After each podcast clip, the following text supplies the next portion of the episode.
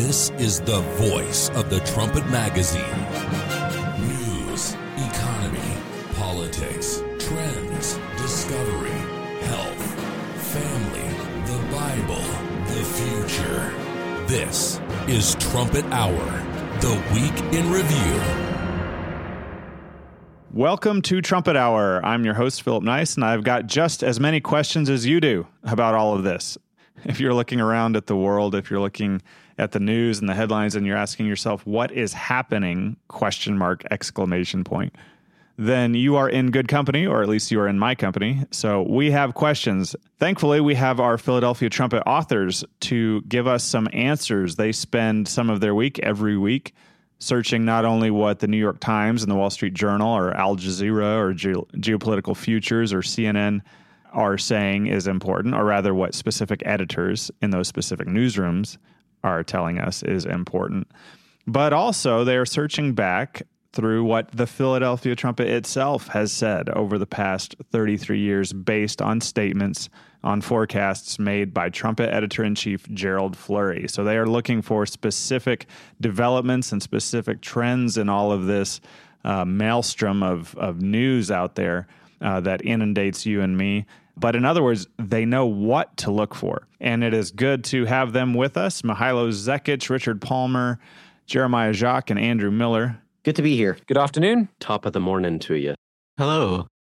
And this week I want to start with the Middle East. Mihailo Zekic, you are in charge of watching what Al Jazeera and so forth, Iran Times, was it? What they all report about what's actually happening and their attempt to make sense of it. And you're also in charge of monitoring what the Trumpet says and has said, and Editor-in-Chief Gerald Flurry has said about this crucial region. So give us this week's update.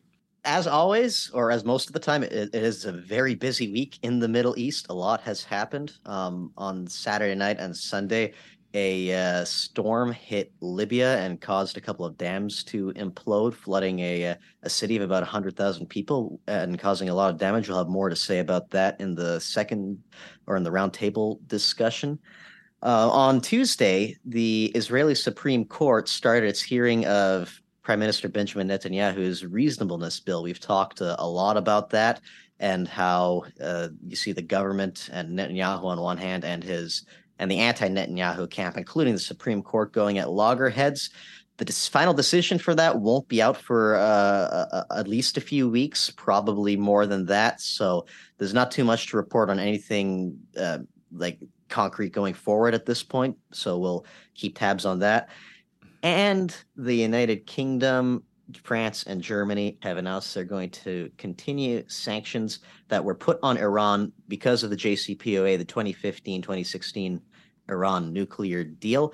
That deal was technically set to expire in October, and Iran's been doing a lot of stuff since then that makes Europe really nervous. So this is basically Europe's declaration that they're not living up to their ends of the bargain of the JCPOA anymore, and they see Iran as a threat. They've talked about it before. It's another confirmation from them on this. The main story that you gave me a heads up on is something that had it's very grave, and it has to do with something that brought me and I think a lot of others to tears on the anniversary of it earlier this week. What is your main story this week? Yes, well, all three of those stories that I mentioned, those normally would have been my candidates for main stories.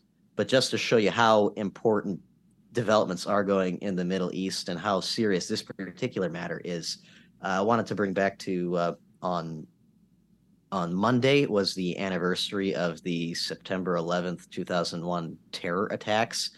Obviously, a very, very sensitive subject. 2,977 people in the United States died in the course of 4 plane crashes. Of course, as those that were around back then would remember, 2 on the Twin Towers in New York, 1 at the Pentagon, and 1 crash landed in Pennsylvania.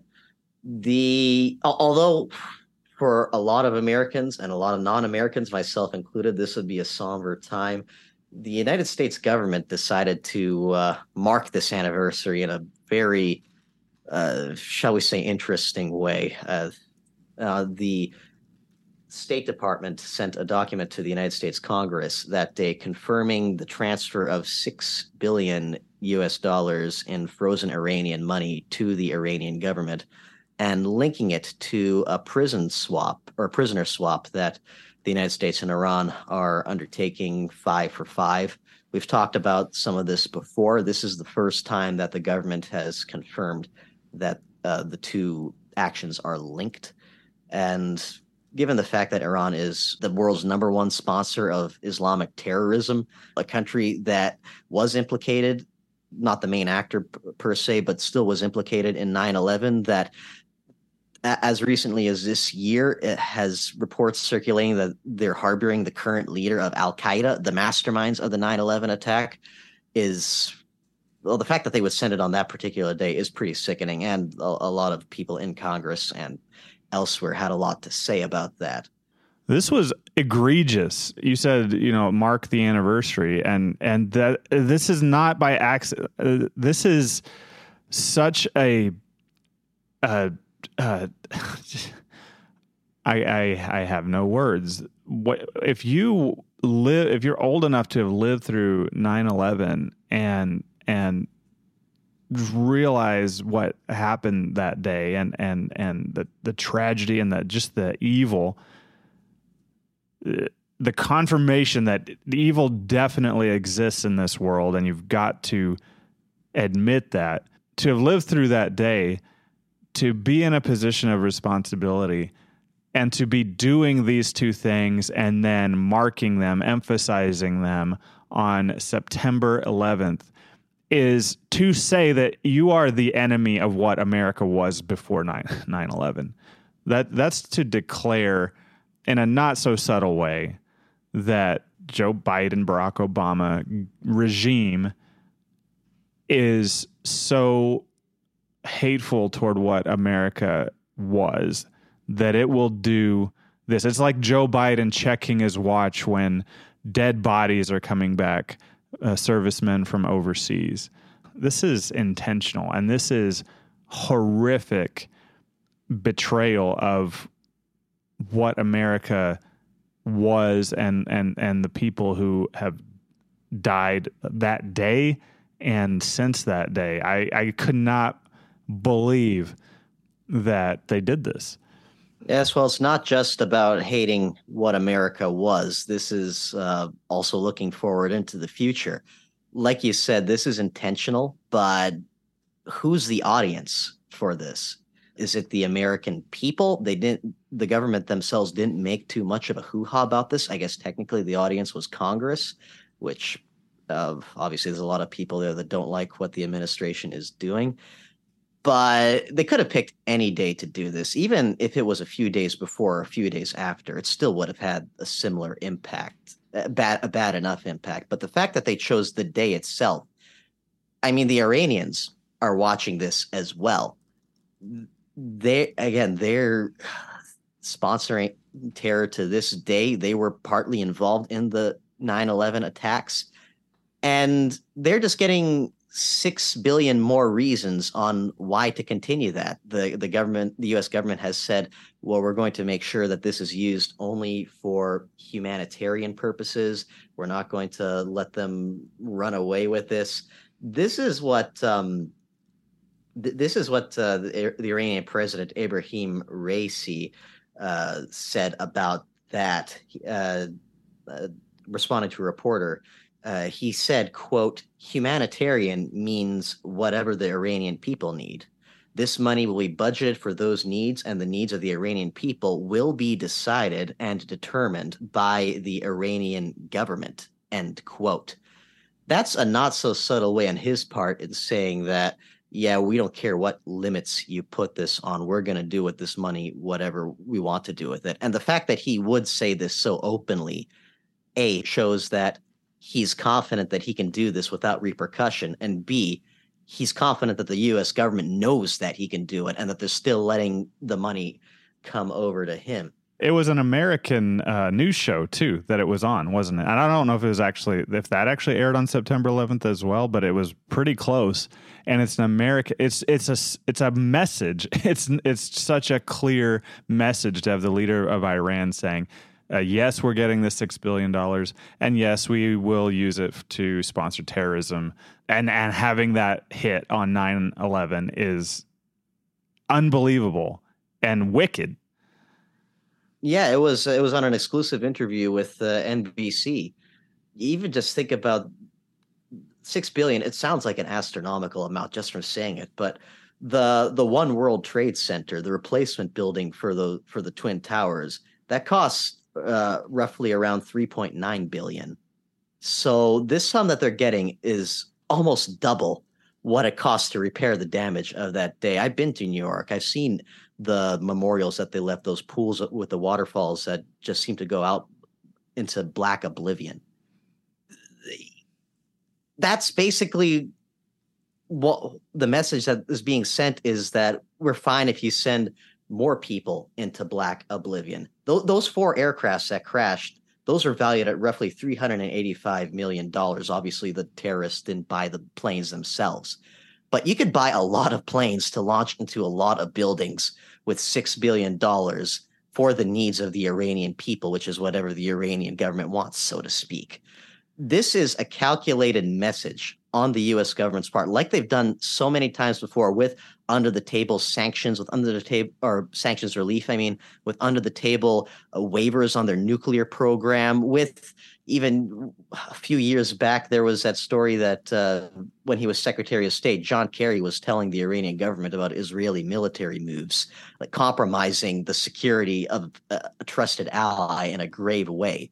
This could be put up with them. This is a calculated fraud, even, you can say, an encouragement for Iran to keep doing what they're doing.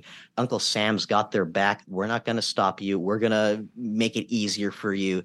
This is, as Mr. Flurry would often say, this is not incompetence. This is treason. This is by design. This is treason. You mentioned the Joint Comprehensive Plan of Action.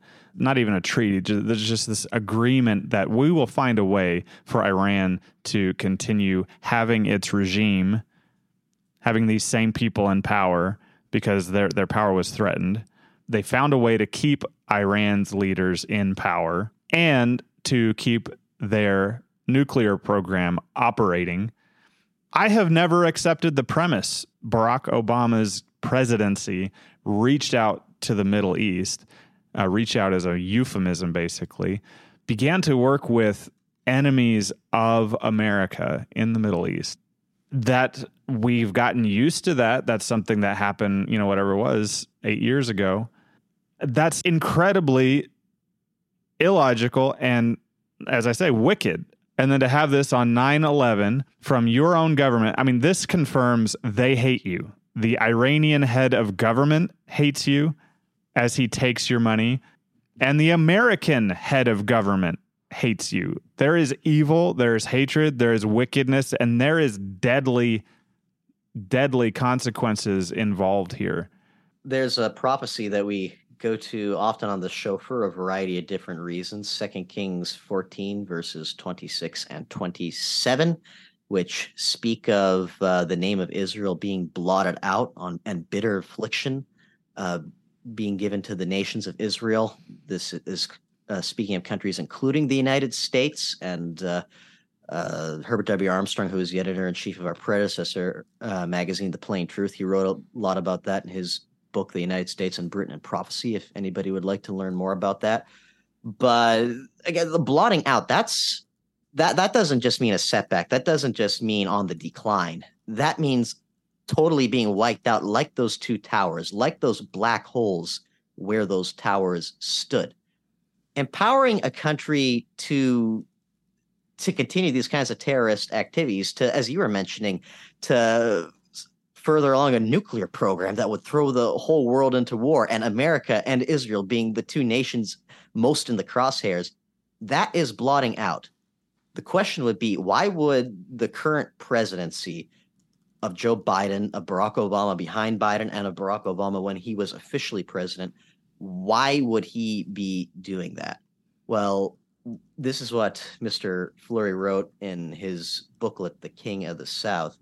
It's a bit of a longer quote, but he wrote that Iran's mullahs publicly say they want to wipe Israel off the map. That is another way of saying they want to blot out the name of Israel from under heaven.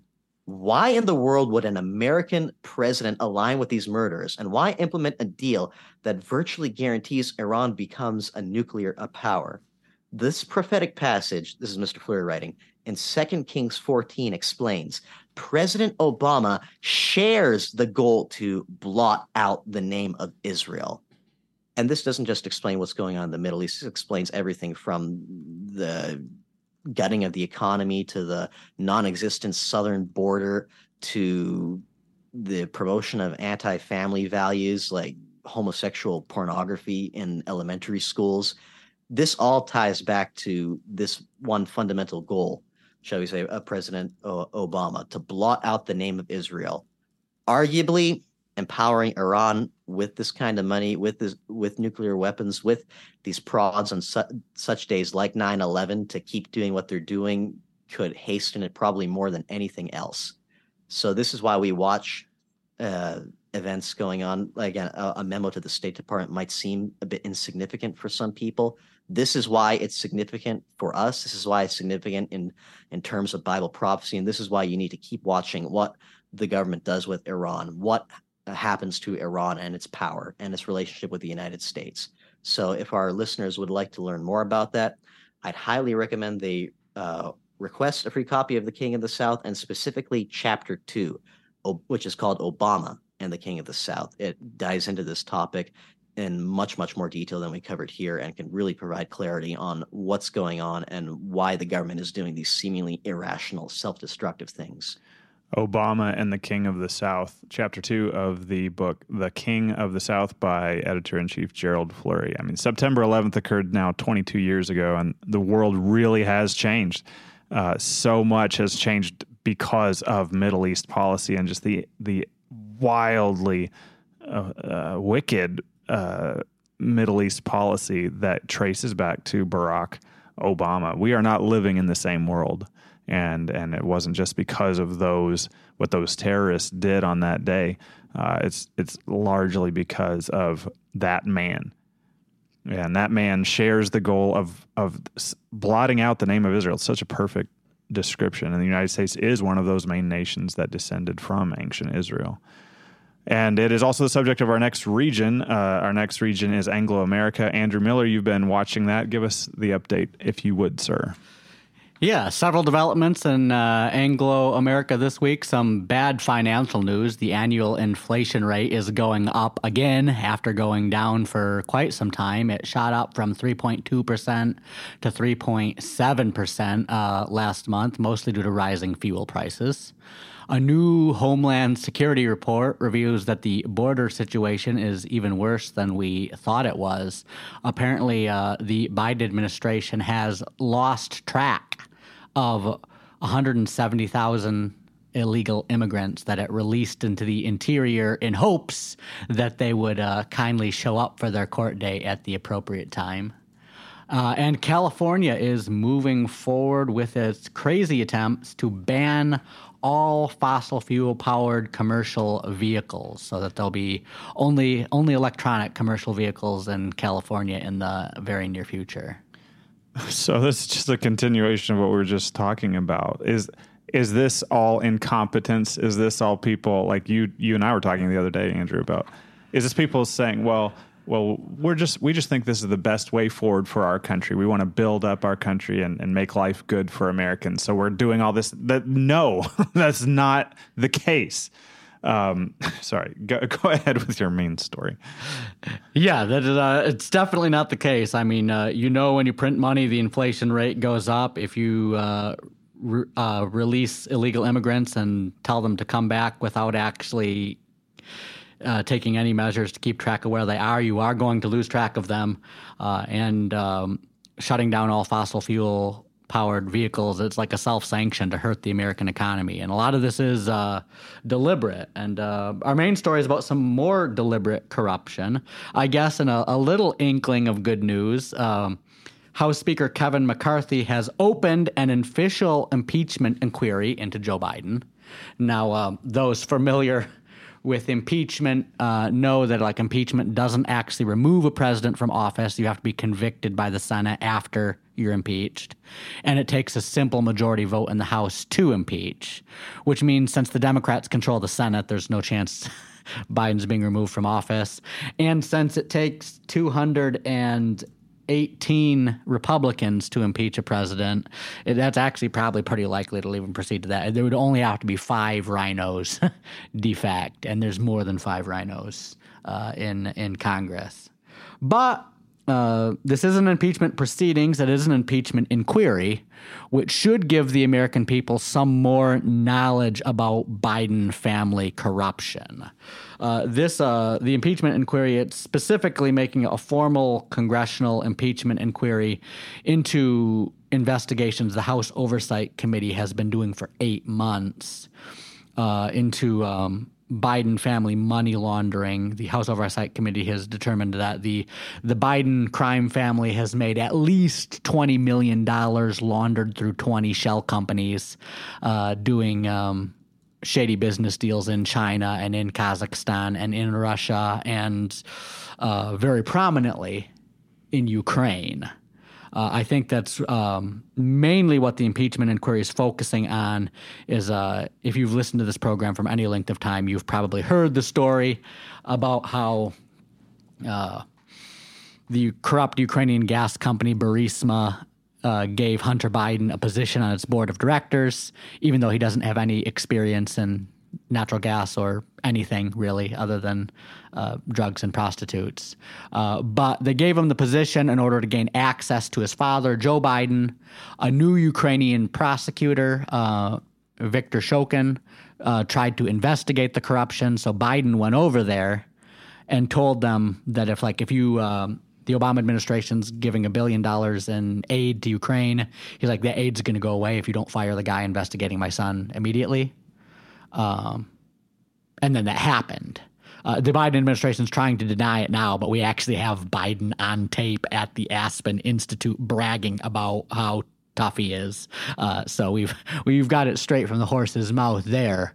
But the impeachment inquiry is actually finding out that the owner of that company actually used a money laundering bank in Malta, the SATA Bank, to wire $5 million to Hunter Biden and $5 million to Joe Biden. So like direct, not just Hunter, but like $5 million to Hunter and $5 million to Joe Biden as bribe money to get this prosecutor fired.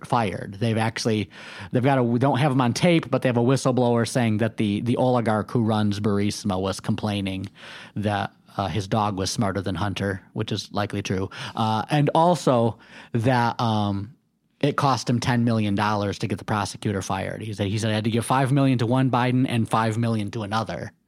It's like $10 million total in order for Biden to come in and say, fire this prosecutor or I'm canceling $1 billion in U.S. aid, which the hypocrisy in this story is astounding because Donald Trump actually was impeached for calling up Ukrainian President Zelensky and asking him to investigate this story. Since he talked about U.S. aid in that call, they're now saying that like, oh, well, he threatened to cut U.S. aid if you didn't investigate Biden. It's like, no, it was Biden who threatened to cut $1 billion in U.S. aid if you did not fire a corrupt prosecutor investigating his son. And we now have it on good information that like the Biden crime family was paid $10 million for their trouble. And so now it is kind of some poetic justice if this were to proceed is that like Biden's being an impeachment inquiry's been launched into the exact example of Biden family corruption that Donald Trump got impeached for trying to investigate. I've overwhelmed you with details here, but we'll include this little sound clip directly from House Speaker Kevin McCarthy announcing what he is investigating the Biden crime family for. House Republicans have uncovered serious and credible allegations into President Biden's conduct. Taken together, these allegations paint a picture of a culture of corruption. Now, here's what we know so far. Through our investigations, we have found that President Biden did lie to the American people about his own knowledge of his family's foreign business dealings. Eyewitnesses have testified that the president joined on multiple phone calls and had multiple interactions. Dinners resulted in cars and millions of dollars into his son's and his son's business partners. We know that bank records show that nearly $20 million in payments were directed to the Biden family members and associates through various shell companies.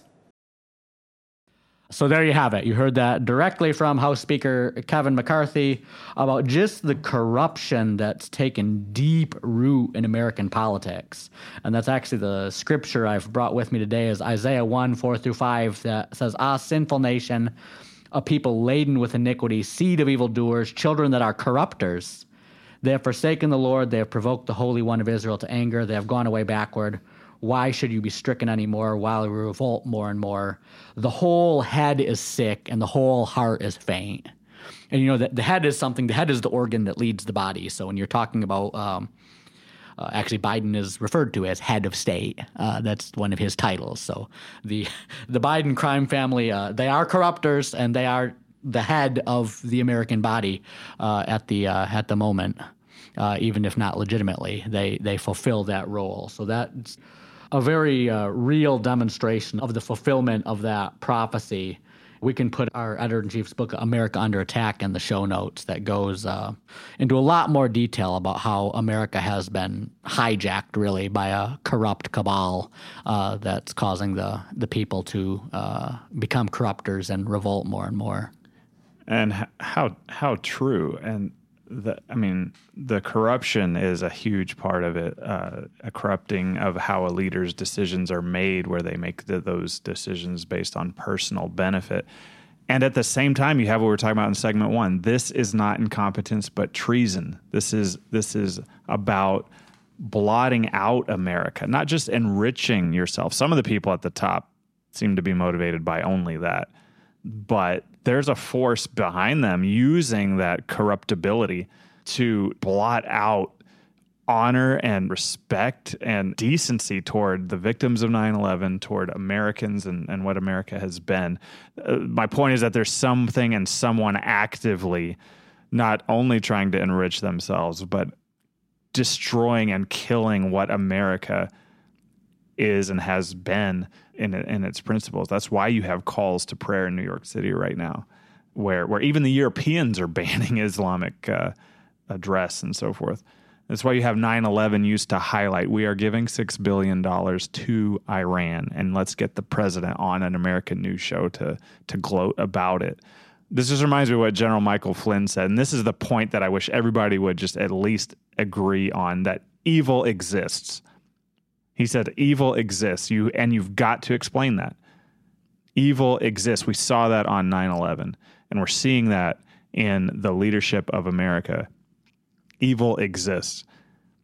And you can understand that better with America Under Attack, as you said, and the article, How Close is the U.S. to Civil War?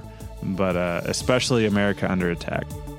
You are listening to Trumpet Hour on KPCG 101.3 and online at thetrumpet.com. We'll be right back.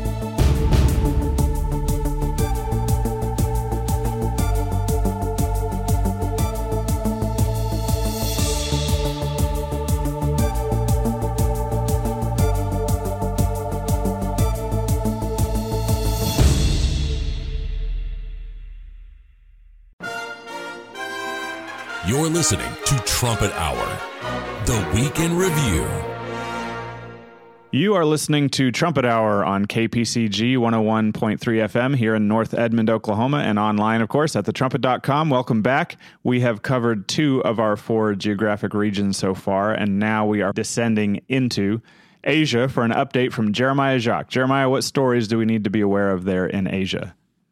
Yeah, first a couple of China stories here. On Wednesday, China became the first country to name an ambassador to Afghanistan since the Taliban took over. So we know from China's operations in Xinjiang that inside of China, the Chinese Communist Party takes an extreme zero-tolerance approach to Islamic fundamentalism or even, devout practitioners of Islam. But here we see the outside of China. The CCP is forming a special relationship with one of the world's deadliest terrorist groups. So this gives us just one more glimpse into the opportunism and ambition of the CCP. And then a quick one here about China's antagonism of Taiwan. Over the last 4 days, Taiwan has tracked 143 Chinese warplanes and 56 warships entering into its air defense identification zone and territorial waters. So just an eye-popping number of planes and ships there. And this is really the Chinese practicing for the day when they invade Taiwan. And then another development here concerning North Korean Supreme Leader Kim Jong-un. On Wednesday, he took his private bulletproof train across the border into Russia, and he was welcomed there by Vladimir Putin. The two held what the Kremlin called very substantive discussions there, and we don't yet know the details of exactly what was discussed, but there are indications that North Korea may be sending not only more of those 152-millimeter artillery shells to Russia, but possibly even some North Korean troops to help Russia fight its war. And then in exchange, Russia may start helping more with North Korea's satellite and rocket programs.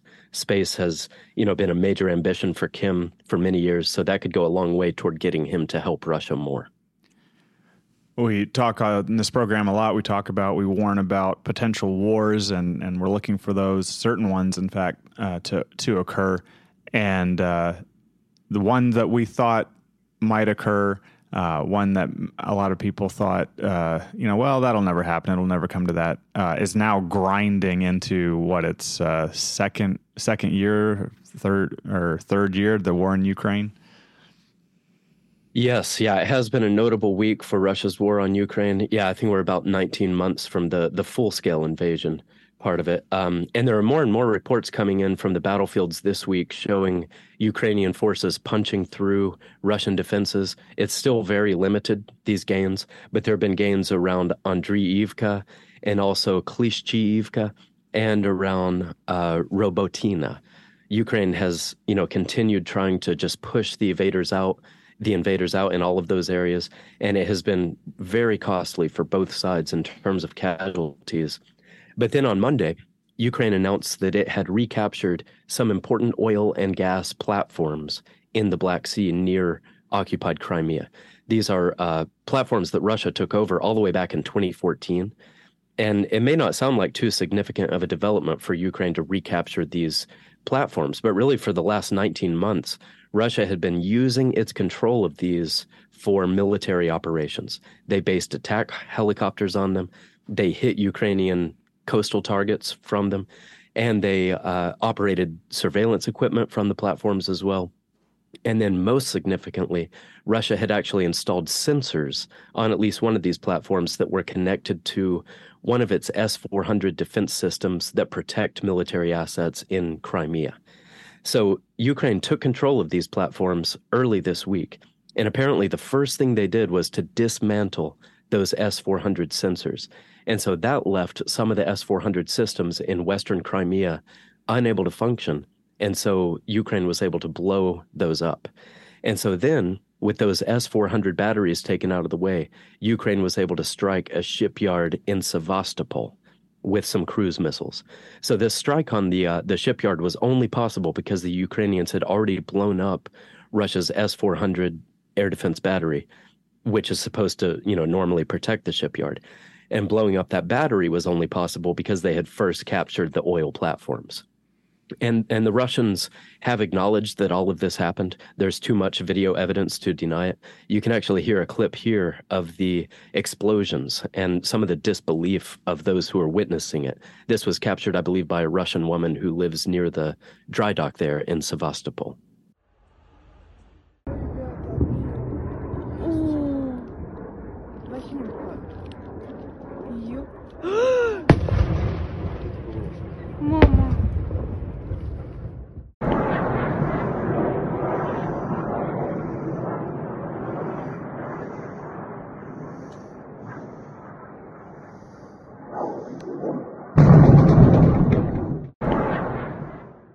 So there you hear some of the attacks that happened this week in Crimea. And Russia said that at least 24 servicemen were wounded in the missile attack. And there were 2 warships in the dry dock that were damaged. So these were up out of the water at the time. One was a Rapucha-class amphibious ship. That's a landing ship. And the other was a Kilo-class submarine. And both of these burned through the night. And maybe they could be repaired, but it looks unlikely that they are salvageable. So this was the culmination of a detailed plan that had been in the works for some time. On last week's episode, Mr. Palmer spoke about Ukraine's new defense minister, Rustem Umerov. And Mr. Palmer said we might see some changes in Ukraine's tactics and strategies because of that. And this multi-step attack that just happened this week very well may be our first indication of the kinds of tactics that we should expect under Umerov, because it just, it required several difficult steps in the right order for it to take place. But it looks like it was a notable success for the defenders. And for anyone who's counting, this means Russia's Black Sea Fleet has now lost a cruiser, 3 amphibious ships, a supply ship, several patrol boats and landing craft, and now for the first time, a submarine, a Kilo-class submarine. So a very rough week for Russia's Black Sea Fleet, and Russia is not able to bring new ships in to replace these because Turkey has banned any warships from going through the Turkish Straits there. So it's a big setback for Russian naval power in this war. So obviously Russia has considerable naval power, considerable land power, and it is in Ukraine, the land forces. Would you say that where's the momentum right now, and how is Russia going to respond? Well, the momentum right now seems negligible on both sides. It's pretty close to a draw. There are gains, as I said, in southern Ukraine with the Ukrainians punching through the defenses in a couple of places, but nothing like we saw last September when the Ukrainians reclaimed, I think it was hundreds of square miles of land very rapidly. So it's a bit at a stalemate right now. And the Russians are responding by a new mass mobilization. This had probably been in the works even before this week's attacks. But Ukraine says that it could be over 400,000 new soldiers that are soon going to be on the battlefield, 400,000 new Russians. It's hard to say if it'll actually reach that size, but Dmitry Medvedev has made some comments about this as well. So it looks like just another big wave of mobilization. And of course, these men will come mainly from the various minority groups in Russia, the far-flung regions like Tuva and Buryatia. From what we can tell, the numbers recruited from Moscow and St. Petersburg are expected to be very minimal. And that is in keeping with the Kremlin's desire to just really minimize losses for Russia's richest and most affluent people. He doesn't want any of his oligarch buddies to be losing sons or nephews in the war. So he's mostly taking men from the backwaters of Russia. What's the significance? Why do you have you come to this topic, and why have you come back to this topic, and where can our listeners read more about this? Yeah, well, regardless of whether Putin's new mobilization plans help his military forces in the near term, Trumpet editor-in-chief Gerald Flurry has said that we should expect him and his nation to grow in military might over the longer term. Mr. Flurry has explained using Bible prophecy that Putin's Russia will soon be a military superpower, leading a multinational force that's far larger than any army ever assembled before. The passage there in Revelation says it'll be a 200 million man army, so just stunningly vast. And Mr. Flurry's booklet, The Prophesied Prince of Russia, takes a close look at that scripture and also Ezekiel 38 and several other related passages, and just lays out what we should expect for Putin and Russia. So for any listener who would like to understand that, I would recommend his booklet, The Prophesied Prince of Russia. So the Trumpet has said and continues to say that Vladimir Putin, president of Russia, will be the major factor, and war in Asia and Europe is going to escalate, not de-escalate at all. Now we fly from Asia to the fourth of our 4 regions, Europe. What news from Europe, Richard Palmer? Well, I've got another first from Germany, where in the state of Thuringia, I always say that wrong and the Germans make fun of me, but there the Alternative for Deutschland, for the very first time, center-right parties made a tactical alliance with this more extreme group In this case, it was to pass a law that would cut land tax, but this has never been done before in Germany. It's kind of another small taboo that's being broken that brings it much closer to the AfD coming into government, something that would radically change German politics. Then Poland is continuing to be this European military superpower. They have their defense ministry announced details of their plan to buy 500 HIMARS rocket launchers for $10 billion. This is one way that this war in Ukraine is militarizing Europe. Poland wants to become Europe's most powerful military by, I think it's 2025. So they're quite rapidly buying weapons to do this. And then European Commission President Ursula von der Leyen had her State of the Union speech this week, where she praised Europe going through one of the most ambitious transformations this union has ever embarked on. She heralded the birth of a geopolitical union. And she's right that Europe has taken some important steps and made some important transformations, especially in the wake of Russia's invasion of Ukraine. She also spent most of her speech talking about environmentalism and diversity and inclusion. And so I think the EU clearly has more changes to make as well before it's this muscular power that we've been forecasting here at the Trumpet. That could happen very quickly, though. You look at the way the migrant crisis is really starting to pile the pressure on Europe, Ukraine's war piling the pressure on Europe, or Russia's war in Ukraine. I mean, this change could happen fast, but we're expecting that change to come. You mentioned to me your main story topic, and I was just thinking about the Palace of Westminster, where the Mother of Parliaments, British Parliament, meets, and just how that Gothic palace there with the Big Ben clock tower. It's quite a visual contrast to me to be imagining that very, very British place, that very, very important British place, and what's been happening inside that building and around that building. Hit us with the main story that you told me about. Yes, I mean, that I've been inside that building. It is incredible. I don't know of any physical environment that is such an invitation to greatness. I mean, maybe House of Congress in the States, I've never been there. It may well be something similar, but it's like you can't go up past a landing on the stairs without bumping into a statue of some great figure or seeing some epic battle scene in painting.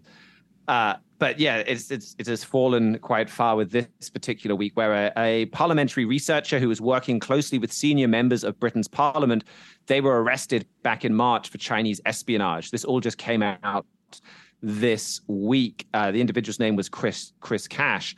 He really was right at the top of the government here. He was the co-founder of the Chinese Spy. So he was working closely with people on foreign policy, on specifically Chinese foreign policy relating to China.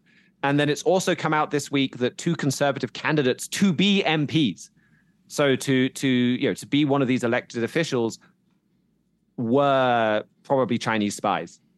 And that's how high this goes, that you could have had elected representatives in their pay. There were more stories as well about China trying to recruit people at the top of Britain's government. What it brought to mind was an article by Mr. Stephen Flurry and Mr. Joel Hilliker from a couple of years ago called Wake Up to the Threat from China. That's just a really powerful article there that talks about how dramatically China has infiltrated so many countries.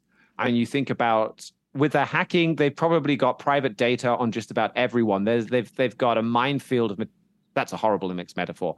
They've got a wonderful set of things they can use as blackmail against people all over the world that they've gotten from hacking. They've got video cameras made by companies with links to the Chinese Communist Party being used all around the world. And they're recruiting spies at the top of just about every country.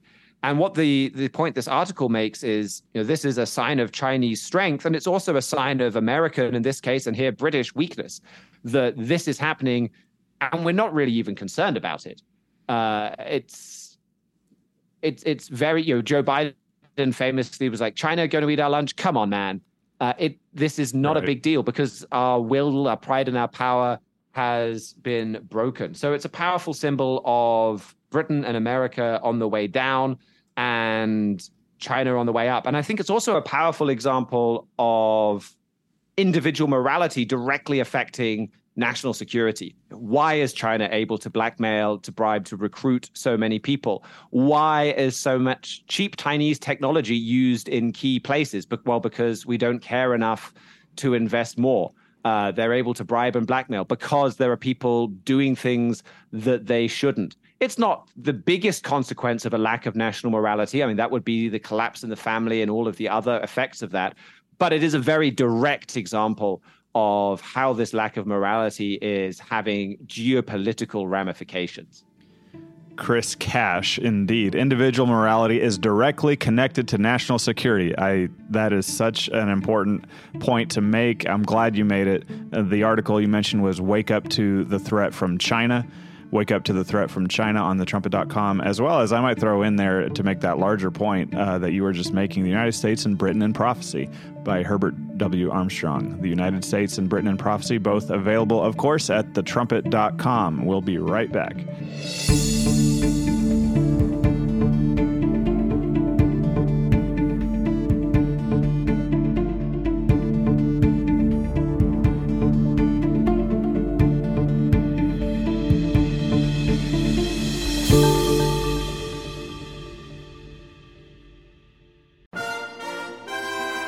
You're listening to Trumpet Hour, the Week in Review. Welcome back. This is our final segment on Trumpet Hour, the Week in Review. And this week we are discussing North Africa. Mihailo Zekic, you are the one who suggested this as our roundtable topic. I've introduced the where, but tell us the who, what, when, and why. Yes. So on the evening of September 8th, there was a pretty big 6.8 magnitude earthquake in central Morocco, about 45 miles south of the major city, historic capital of Marrakesh. Thankfully, I mean, it's a big population center and it's a big tourist center. Thankfully, very few people in Marrakesh, or at least comparatively few, died.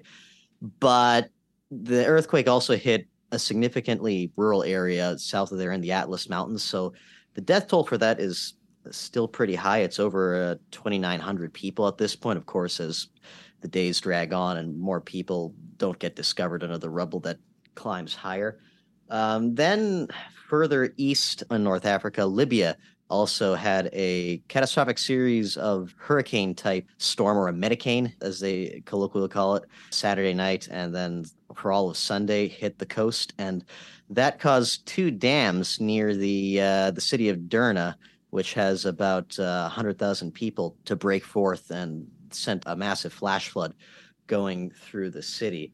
The death toll, every time I look up, seems to keep increasing. Last I checked, it's about 11,300 now, which, again, for a city of 100,000 people, that's over 10% of the population of one city. North Africa, especially, is not exactly known for having high standards of living and safety and whatnot. Libya is in the midst of a fragile on and off civil war, so this already compounds a lot of disasters that have already hit this region and is now just increasing people's misery, and just it's really a perfect storm, no pun intended, of problems hitting this poor region.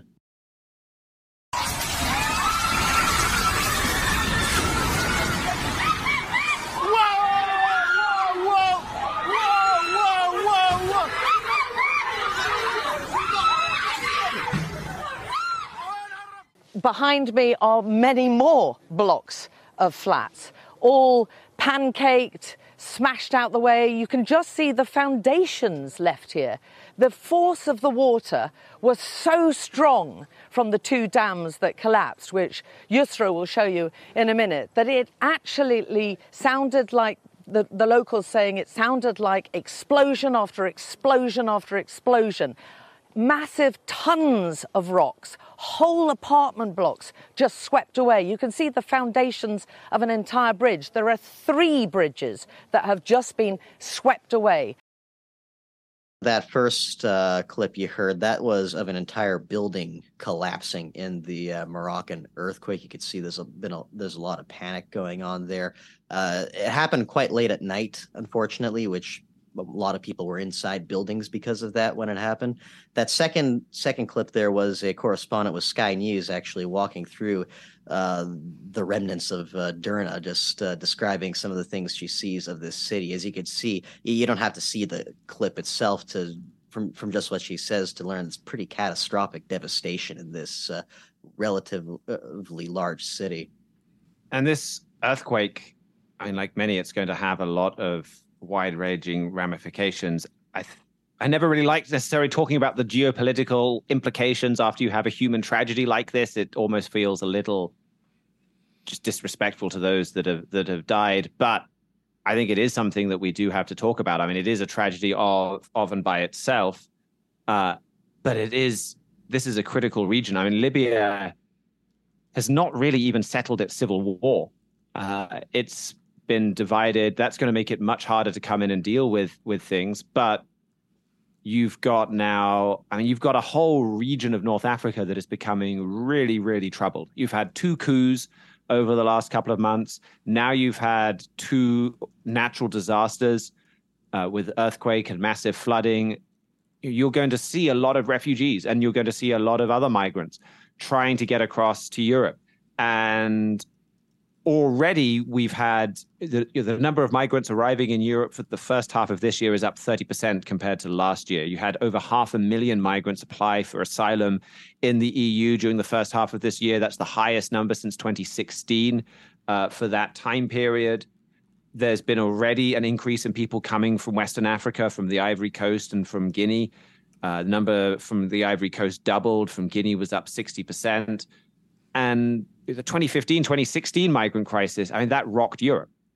And we're seeing the aftermath of, we're living in the aftermath of that. You know, the story that I talked about in the first half about the Alternative for Deutschland and getting closer to government, the fact that you've got a descendant of Mussolini's fascist party ruling Italy. Now you've got people looking at these parties and saying, no, they don't go far enough. Giorgia Meloni, she's let us down. She's not been tough enough on migrants. And so, you know, we always make clear, I'm not blaming the people in Europe that are fed up of migration, or I don't think they're incompassionate people. They're pointing to very real problems. I'm quite angry about the migrants or the migrant crisis in Britain and all the small boats arriving in Britain. You know, it's a fundamental duty of a government to protect the nation's borders. So I'm not really blaming those people. But the mainstream parties refuse to engage with this problem. And so voters concerned about this keep getting pushed towards these extreme parties because those are their only options. And what you're seeing is a complete radical transformation of European politics. And this could, all the natural disasters that are hitting North Africa could really kick that up a notch and really help transform Europe very quickly towards this kind of strongman type Europe that we've been talking about. You know, strong leaders that will stand up and defend America, defend borders, because if democratic, consensual leadership is not going to defend a nation's borders, and you're having a lot of impoverished young men coming in, bringing huge kind of social problems, people are going to turn to whoever will do the job. And so it's very quickly leading to a profound change in just Europe's character. I mean, that's kind of, we had an article recently in one of the Trumpet prints talking about Europe's personality change. That's what this is about. And that's going to have earth-shaking consequences. The Bible really draws attention to the rise of a strongman in Europe as a key milestone in end-time events. And it's fascinating to see, you know, all of these events tying into that. And that's a powerful reminder too, though, that as tragic as these earthquakes are, as tragic as these events are, they're all, even something as randomly seeming as a dam overflowing and filling, it's all flowing out according to a plan that's already laid out in your Bible. And that ultimately there is a loving God in charge, and he is there, and he loves the victims of this flood. They're going to be resurrected. They'll have a chance to get to know him. All of this is unfolding according to a plan. That plan is going to lead to a lot more suffering as this European power inflicts it very soon. But all of this is unfolding exactly the way that is outlined in your Bible. And even natural disasters are tying in to that prophetic outline. Well, it is just exactly as you say, Richard Palmer. Greater human tragedies are coming as a result of this human tragedy. So sometimes on the show, you'll hear about a terrible human tragedy that's involving people that are just as valuable human beings as anyone on this show or anyone anywhere. And then we'll point to, well, what's Europe's, you know, policy going to be on this, or immigration? Well, there's specific reasons for that. And the reason we will always come back to these same forecasts of the future, like you say, is that, you know, whether it's migration, causing social problems, causing crime, causing desperation, causing strong leaders, we're looking for specific things to happen that are going to lead to far, far greater human tragedies, more people you know, people in your country experiencing human tragedies like these people and others that we can't even get to, you know, I've experienced just this week. The 2,900 was one of those death tolls, Mihailo, and that's not even the large one, but that's how many, roughly how many died on the day of 9/11. And you see buildings fall, you see floods sweep through, you realize there are people in there and they're just dying by the masses, you know, indiscriminate, buildings falling on people or floods, waters taking people away, whether they were good or bad, whether they were family men or children. And it just reminds me of the Jesus Christ in the Bible talked about a tower collapse.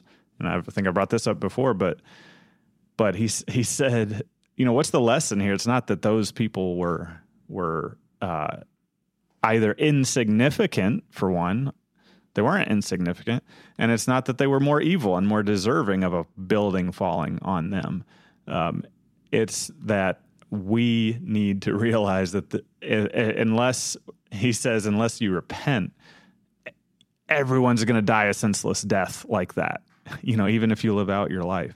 So there is something, I mean, I really appreciate, Mihailo, first of all, you bringing this as our roundtable discussion. Then obviously that perspective, Mr. Palmer, that you give to it there. Yes, there's, you know, these specific things we're looking for. And this is why. This is why we are looking for specific things, specific tragedies as opposed to other tragedies, specific ramifications of those tragedies as opposed to others. So you can go to thetrumpet.com and go to the Trends tab and look at why the Trumpet watches increased natural and weather disasters. Why the Trumpet watches increased natural and weather disasters. And at the same time, you can look at the article I think you wrote, Mr. Palmer, in the latest Trumpet, why Niger is a catastrophe for Europe, and understand this connection between geopolitical events, destructive events beyond our control. And as you said earlier, personal morality and national security. These are not disassociated things. These are all connected, and they all do get back to not only the individual, but also the fact that there is hope, like you said, and there is a loving God behind it all. That is all the time we have for Trumpet Hour this week. We appreciate everyone here who's contributed your thoughts and your skills as well. And we thank our engineering guys, Parker Campbell and Isaac Lorenz, are helping us out there as they do every week. And we thank you most of all, Trumpet Hour listener, for joining us for the Week in Review. And we look forward to being back with you next week.